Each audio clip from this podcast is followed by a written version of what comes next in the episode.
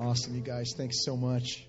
Man, it is a it is a sincere joy and honor to be here again. I, have been here a while back. I don't know if um, it's it's been a little while, so none of you. I don't know if any of you were students back when I was here before, but man, it's just it's just awesome to be here with you guys. I love the atmosphere here. I, thanks for singing from your heart, you guys, and, and, worshiping from your heart. You can always tell when that's going on and, and going down. And uh, wow, so you guys are in this every day. I get that. I, I it, it's a joy to just be able to stop by and encourage you guys today. I'm your brother. I'm your fellow servant. I'm not some ministry expert or anything like that.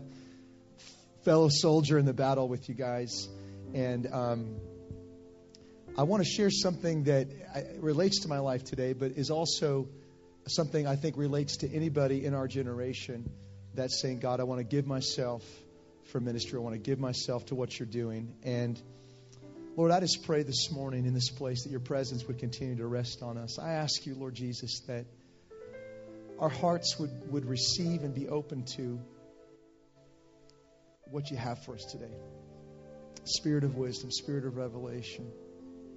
Open our eyes, open our hearts. We want to know you better, Jesus. We want to know your heart. We long for your presence more and more. Amen. Amen. So, um, Proverbs 4:23 says this, uh, something Isaac was just mentioning mentioning a moment ago. Keep your heart with diligence, because out of your heart flow the issues of life. Keep your heart with diligence. Out of your heart flows the issues of life. I want to talk about that today and uh, connect it to a few different things, but I want to tell you a little bit about my story today. Um, I grew up, my parents were Jesus people. Uh, they got saved in the Jesus movement. They were hippies that got saved in Southern California. And uh, yeah, I grew up in Pasadena until I was like, hey, until I was like five years old. And uh, my parents went to Life Bible College, uh, Jack Hayford's church, Church on the Way. Pastor Jack dedicated me when I was a baby, when the church was like the size of this room. And and no one knew who Jack Hayford was and that kind of thing. And my parents went through Life Bible College and went up to Petaluma, California when they graduated to plant a church. So we moved up to the Bay Area when I was uh, five years old or so in kindergarten. And um, for the most part, been here ever since. Uh, there was a short stint where we were over here in Union City, over in the East Bay. Yeah, baby, we were over here doing stuff. My parents pastored on Alvarado Niles out there. And then we lived in the Navajo Nation for a while um, out in Arizona, and so uh, and then eventually came back to Petaluma when I was in uh, in junior high school. And my parents were in ministry; they loved the Lord. I grew up in a really good home. But I want to tell you something that happened in my family when I was uh, 18 years old. When I was 18 years old, uh, my mom left my dad, and my parents split up, had a got a divorce, and they were at pastors on staff at a church when that happened. And I have a younger, two younger siblings than me. It was really hard on us as kids. And it's kind of interesting when something like that happens in a family and you're like, everybody knows your family, they're pastors at a church. And it brought me to a point. I mean, I grew up, I've been in a rock and youth group with the presence of God, seeing miracles being encountered by God, all those kinds of things. But it brought me to a point of, of a crossroads in my life. I realized I had grown up sort of coattail riding a bit on my parents' faith. And not that I didn't have my own relationship with Jesus, but my roots weren't real deep. And when that crisis hit, all kinds of questions came of my life. You know what I mean? When like crisis brings questions, all kinds of questions began to pop up. Lord, does marriage even work? My parents served you, and then this is going on. I don't get it. And while there was a temptation maybe to just say whatever and just say forget it and, and walk away and go do my own thing, something happened inside of me in this crisis in my family where I felt drawn into the heart of Jesus. And I was big time into surfing, surfing all the time, playing music with my friends. I had all this stuff going on. And I, I let it all go. All these hobbies, all these things, all this activity in my life. And I would go to work, go to class my freshman year in college. And then I would come home and just like and just get out my guitar and just just worship Jesus and open the Bible and pray and seek Him. And like this metamorphosis began happening in my life, and I started have these questions that I had about Lord, can marriage work? you know, all this fear that you have when you see your parents go through something. He's began to speak to me. When I'm in the middle of something, everything is possible. It will work. The point is just keep me in the middle, keep me in the center. And so, anyway, this is all going on. Everybody growing up in my life, they would always say, Hey, you going to be a pastor like your dad? And I'd be like, I love my dad. I'm not going to be a pastor like my dad. Sorry, that's not, it's not on the, it's not on the agenda. Um, I was going to be a pediatrician. That's what I wanted to do: serve people, help people, that kind of thing, which is a noble cause. And if you're going to do that, that's awesome. But I, I, I, I wasn't going to be in ministry. But here's what happened: 19 years old. I've been in this season, maybe three, four months, seeking the Lord. All this clutter is getting removed from my life. All this lust is being broken off my life. God is just doing a work inside of me that's powerful. And I go to this retreat, and at this retreat, there's actually a spirit-filled Baptist guy who's preaching and um, he gave this altar call for repentance. And I was like in the mode where I'm going to go to any and every altar call. They want people to get saved. I'm going to the altar.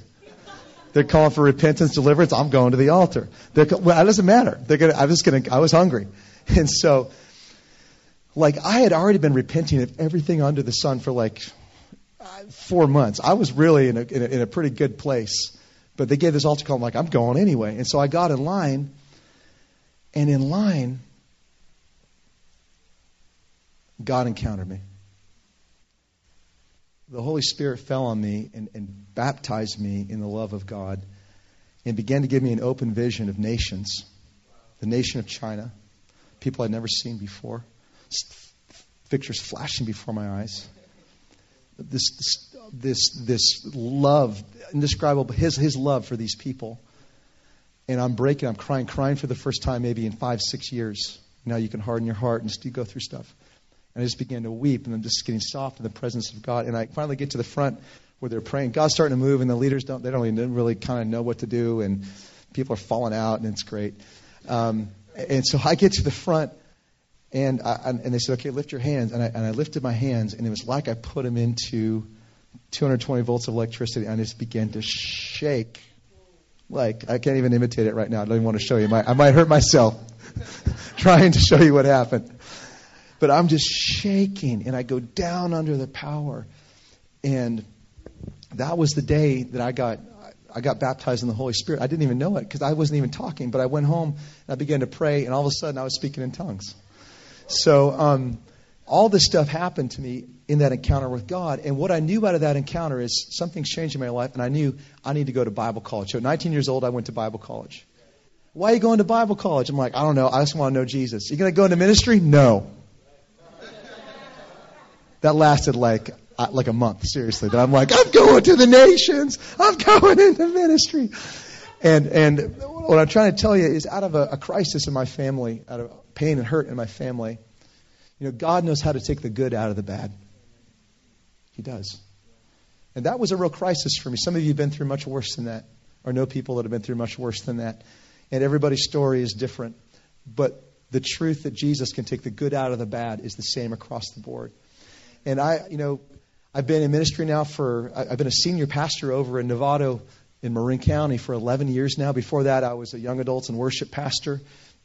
I had the joy when I graduated Bible college at 22 years old. I lived in Africa for a year and I founded and taught in a Bible Institute for pastors with 150 pastors in it. And they're all older than me. And I was 22 and leading this thing going, oh my goodness, how did I get here? Because God can put you anywhere if you're yielded to Him. I got to be a part of a church planting team in Siberia for like half a year, helping to start a church that's now started 20 other churches. I've got to experience. I, I'm, I'm not trying to.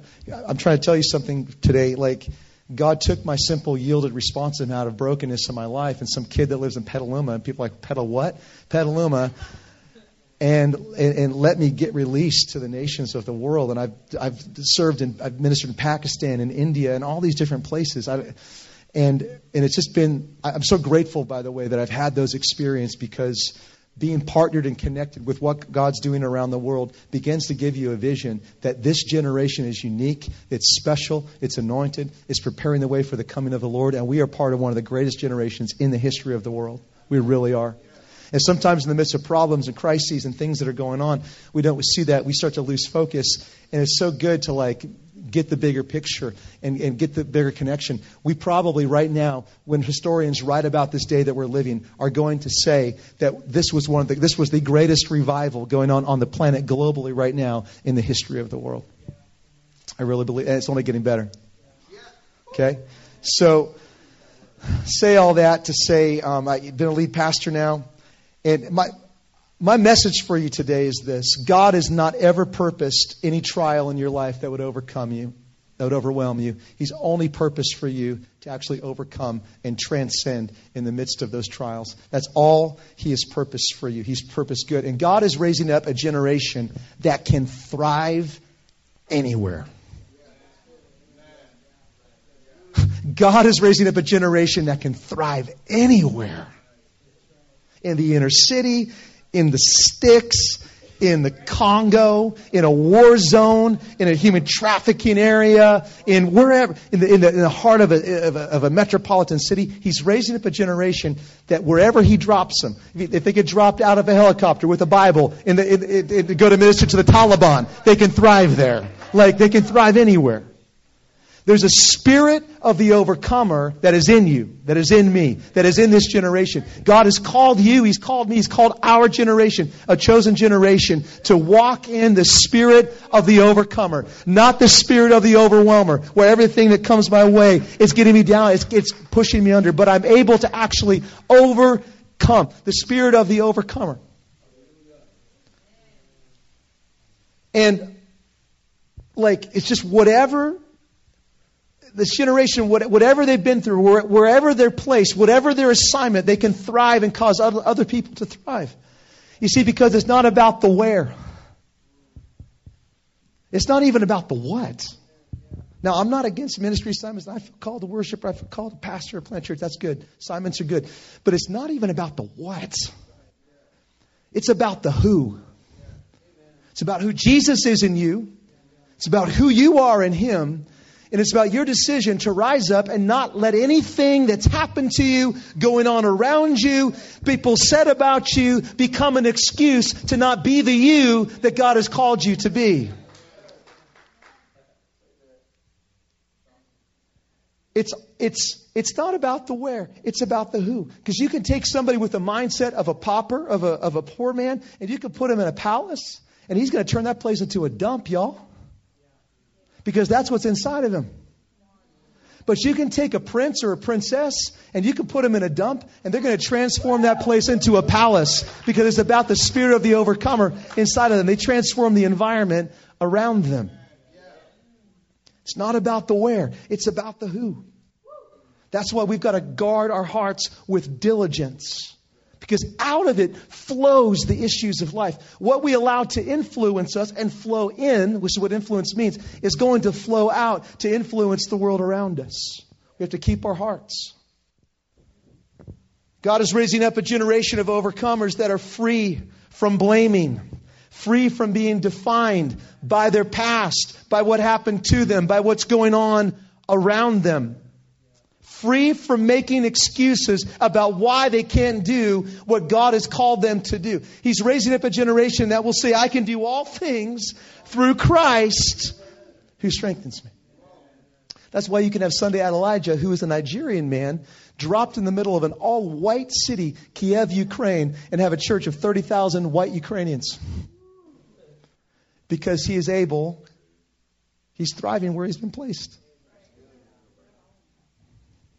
It's not about the, and like I said, I feel like if there's a leader with the spirit of an overcomer, you can give them an assignment to go do preschool ministry in your church, and they're going to blow that thing up and reach whole families for Jesus, and revival is going to come. Really. I believe if somebody is a leader and they're walking in the spirit of the overcomer eh, of who Jesus is in their life, you can put them in any, you can, you can give them some assignment, some remote place, and God is going to fall there. We so often think if I could just get the right opportunity, you don't need the right, you don't even need the right opportunity. God wants to give you the right opportunity. Understand me. I'm, I'm, not saying that that's not important. We don't need to be led by the Spirit. But I'm just saying it's, it's if we will have the right attitude and we'll keep our hearts with diligence, then even an opportunity that's not the ultimate destination, God is going to move and He's going to lead us on into the sweet spot where He's called us to be. We see this. I, want to give you two examples in the scripture um, in, in the time we have this morning. I want to speak to you real quick about John the Baptist and, and as an example of needing to guard our hearts. In the story of John the Baptist, in Matthew chapter 11, it says, It came to pass when Jesus finished commanding his 12 disciples that he departed from there to teach and to preach in their cities. And when John had heard in prison about the works of Christ, he sent two of his disciples and said to him, Are you the one? Are you the one that's coming? Or do we look for another? That's a really powerful question. It's a really interesting question because you know what happened about seven chapters, eight chapters earlier? John came. I mean, Jesus came down where John was baptizing. And John said, Behold, the who? The Lamb. What does he do? Takes away the sin. Basically, he said, Everybody, there's the Messiah. And I saw the Holy Spirit fall on him like a dove and stay upon him. He said, That's the Messiah. He told everybody, That's the Messiah. He baptized him, and, and John said to Jesus, I need to be baptized by you. And Jesus said, Let, Just baptize me. And, and, they, and they do it. He recognizes him. But when he is in prison, when he is in a circumstance that is difficult, when even in his faithfulness to God, even in his heart to serve God, he's, and that's, that will happen in your assignment, it'll happen in the ministry, it'll happen in the thing God has called you to do. You will be disappointed. You will expect one thing and something else will happen. You'll go through times where people walk away. You'll go through times where it, of confusion, times where it's not working out like you thought it would work out when God gave you the promise. John the Baptist, the Bible. Sorry about my voice, guys. I've learned just a little bit. I'm getting over it. I could use a little bit of water, actually. I, I turned you down before, but now I'll take you up on it. John John was in this of disappointment. And in that place, he began to doubt a little bit the confession that he had previously made. Now, John, the Bible says, is the greatest born among women. And then Jesus said, Oh, and the least in the kingdom that are born again in the New Testament are, are greater than him. So you have more grace in your life than John the Baptist did. All right? Tell somebody you got more grace. All right. Nonetheless, we still have a lesson. John, who's this great prophet, this great forerunner, this great man of God, he gets into a place where his circumstances contradicting the promise that Jesus gave him. Thank you so much. And he begins to doubt and he sends messengers ask him hey is this are you the one or do we look for someone else? Look, how, look how jesus responded. Jesus answered and said to him go and tell john the things which you hear and see the blind see the lame walk the lepers are cleansed the deaf hear the dead are raised and the poor have the gospel preached to them. Go tell him that. There's one more thing he's going to tell him. Go tell him that sometimes we can get offended because God's doing for other people what he seems to not be doing for us. Speaking to someone, giving them a vision, all this stuff's going on, and we're like, ah, it's kind of dry right now. I'm feeling a little bit tied up, feeling a little bit bound, or a lot bound. And we need to learn to rest in the love of God in those seasons where we feel confined. I don't mean bound to sin. We're free from sin, like we were singing this morning. It's so beautiful. But I mean, sometimes we're in it. We're we're we're kind of shut up to the Lord in a quiet season. And we need to learn to celebrate what God's doing around us, even if, it's, even if we're not directly involved in that in that moment. But then Jesus says this, John, this is what's happening. And I, I want you to give this last message to John, this word. This is the last word that Jesus ever spoke to John. Blessed is he who is not offended because of me. John, I'm going to tell you something. Don't be offended because of me. Offense is trying to grab a hold of your heart, John. You knew my job. John knew Jesus' job description is to set the captives free, take people out of the prison house, right? And where's John? The cousin of Jesus, the forerunner in the prison house.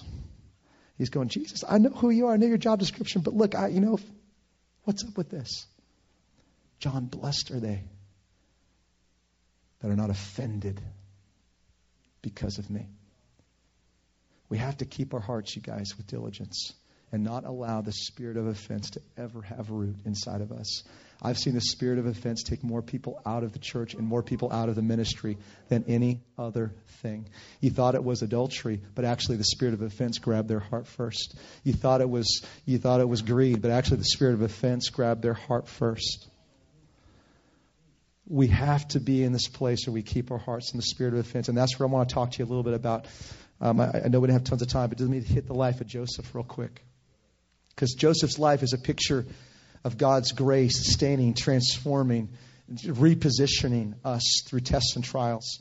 Joseph had four coats in his life. The first coat was the coat of many colors. It was the coat of favor. It was the coat where he, he was the he was a son of his father's old age. And his father blessed him with this coat of many colors. And it speaks of all these different things. And that was the season. Joseph's having dreams. He's having visions. He's not exactly wise about how he's having the dreams and the visions and, and how he's sharing. He's like, hey, all my older brothers, I had this vision. Basically, you guys are all going to serve me. Isn't that awesome? I love this.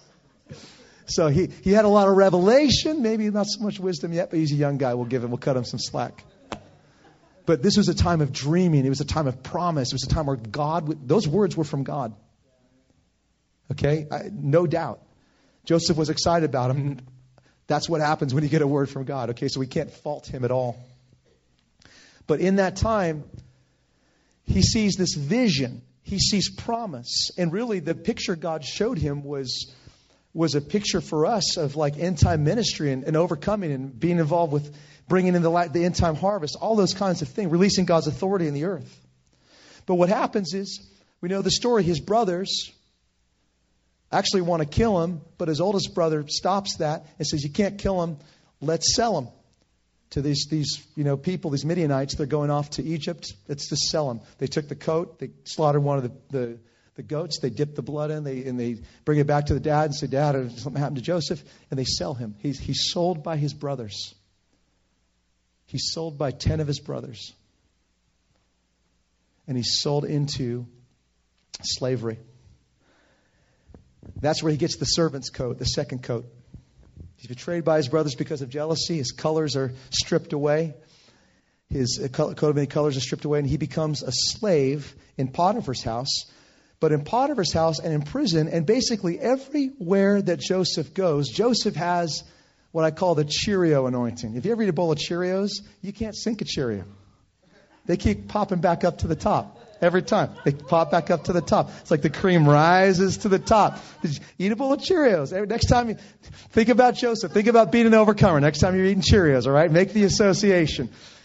Cheerios just keep popping back up to the top. So he's in Potiphar's house, sold as a slave, but there's favor on his life. And so what happens while he's there as a slave is that Potiphar says, Hey, I'm going to put you in charge of everything in my house because I trust you. You're a good guy. You have, and, and, and everything just grows and prospers under Joseph's hand as, as a slave. And then we know the story. Potiphar's wife wants him to, you know, commit immoral acts with her. She wants him to sleep with him. And Joseph, in that point, Joseph never forgets his relationship with God. Some of us, your character is who you are in the closet. It's who you are when there's nobody there that knows you. And he could have been like, my dad's way over there in another country. My brothers are there. No one knows me from Adam here. And I'm actually her slave. I have to do what she says. He didn't do any of that, any of that junk. He said any of, the, any of that. He did the one thing the Bible says uh, in regarding to overcoming sexual sin. The Bible says flee fornication. You don't hang out like like, hey, I really shouldn't, but I don't know, but you're nice, but I don't know. Like, let all the, you know, juices start flowing. You don't do all that kind of stuff. You just get the heck out of there. And that's what he did. He ran out, and as he did, he slips out of the servant's jacket. And it's left in Potiphar's wife's hand. Now, here's what he said to Potiphar's wife You are my master's wife. I'm never, I'm not going to confuse that issue. And I couldn't do that to my God. Those two things. I have a relationship with God, and you have a relationship with your husband, and that is all that matters. So let the chips fall where they may. She accuses him of rape. Now where does he go? He goes into where he gets his third garments. He gets his jumpsuit. He's in prison. He gets prison garments. Egyptian version, I don't know what they look like, but it probably wasn't bright orange or whatever, but he gets his prison garments. What happens in prison? The, the, the warden is like, You are awesome. You should be in charge of the whole prison. Cheer anointing. Boom. What ha- what's happening to Joseph? Every place he is, he thrives. Every place he goes, he thrives. I want you to sometime read through the 13 last chapters of the book of Genesis and see if you can ever find a single negative word out of the mouth of Joseph. He never let the spirit of offense and the spirit of negativity take root in his heart and become bitterness ever. He never let the spirit of offense take root in his heart. The spirit of negativity take root in his heart. You just don't see it happening with him. And so he's in, he's in prison now. We see what's happening. False accusation now led to this next garment. He's in prison garments, and this is the test of being forgotten because while he's there, the baker, the butler come. He interprets the dreams. The baker, well, his dream comes, it's interpreted correctly. And then the butler should have been like, man, he had a bad interpretation of him and a good one for me. Let's see what happens to me. And it did happen for the butler, and he was restored. But he was so excited about being restored and put back to where he should be that he forgot Joseph. So now we have the test of being, or at least feeling, forgotten. No one knows where I am. No one knows what I'm doing. I'm totally lost. I, that test is going on. Finally, Pharaoh has a dream. And the Holy Spirit brings to remembrance to the butler, hey, remember that guy Joseph? Yeah, he interpreted a dream. Yeah, it's you. For, you ever like not answered an email for two years by accident? Okay, two years later, oh yeah, there's this one guy. I'm sure he hasn't gone anywhere. I know where to find him. It says in Genesis 41, verse 14, they went and they made Joseph run from the prison house. Everybody say suddenly. Because God brings turnarounds suddenly. 90%, 10% of life is what happens to us, 90% is how we respond to it. We can get bitter, we can get better. But God has never, ever put us in a circumstance where He purposed for us to get bitter through it, only to get better, to go up to go up to the next level through it. And Joseph goes from the place that seems the farthest from having his dream fulfilled and feeling forgotten, most likely feeling totally forgotten, to a place where he becomes second in charge of all of Egypt because he interprets Pharaoh's dream and Pharaoh says, You are now second in command of all of Egypt. I'm naming you Zaphnath Paneah. Here's, here's what Pharaoh named him. So I've heard somebody preach this before, like, hey, we shouldn't have Pharaoh giving us names. That's worldly. Here's what his name means in Egyptian God speaks and God lives. Joseph's testimony to all of the Egyptians is God is alive, he talks, God speaks, and God lives. Hey, God speaks and God lives. It's so good to see you today. Your life declares to us that God is alive, that you, your, your God is a living God. You're second in charge. All this stuff happened. We know it unfolds. God uses the, interp- the interpretation of Pharaoh's dream to save you know, the, the, known, the known world from famine, including Joseph's family. In that season of wearing the royal garments, the fourth garments are put on him, the royal garments. We see that that testimony that Joseph has because he kept his heart pure. His testimony to his generation became God speaks and God lives. And he got married and he had two kids named Manasseh, which means God made me forget all of the, the pain that happened to me. You know, you can move in such a spirit of forgiveness that God causes you to forget. Like it's not there, it's not the thing driving you, fueling you. And then he said, oh, and he had Ephraim, and he said, The Lord has made me fruitful in the land of my suffering. Now, this is all in the story. I'm paraphrasing. It's 13 chapters long, so we can't, we can't do it all in chapel. At the end of Joseph's life, I want to show you this. We're talking about preventing the spirit of offense from taking root in our hearts. We do that by keeping our eyes on Jesus, keeping our eyes on what he's doing, having a vision clinging to the promises of God. But we also do, do this through the spirit through through a spirit of forgiveness. At the end of his life, Genesis chapter 50 verse 20. He said, brothers, dad is dead. Brothers are thinking, now we're dead. Joseph was nice because dad was alive. They didn't understand how thoroughly this was. Joseph t- tells them, I've already forgiven you guys. I've, I've totally forgiven you. I've completely forgiven you. You intended it for evil, but God intended it for good to save many people alive. You see, what's intended for evil against your life, in my life, and against our generation, God intends for good to cause us to transcend it so many people can be saved alive, so we can see a harvest come in in our generation. And we've got to be in this place of forgiveness. And as we come to a close this morning, we have to get to this place. You see, this prevented, this spirit of forgiveness prevented bitterness from derailing the purpose of God in his life. Never once do we see an entitlement spirit on Joseph during his trials. I deserve better than this. How could this happen to me? God, where have you, you know, all that stuff. It doesn't even feel good to even imitate it. I'm just going to go in the world and say, uh, no. You know, forgiveness inoculated him from bitterness. And forgiveness inoculates us from allowing our past to have one word of say in our present and our future. Just sends it away. Sometimes we, we're, we're hurt by something that happened in our family. We're like, I will never do that. And that's our way of handling it. Don't say that. Just forgive it. Because forgiveness breaks its power to have anything to do with you in the present. While you're saying, I'm never going to do that, you're still looking at it. That's your vision. I'm never going to do that. My vision is never to do that. We need a bigger vision in our life than just not doing something bad. When I forgive it, I can turn and look to Jesus, the author and finisher of my faith.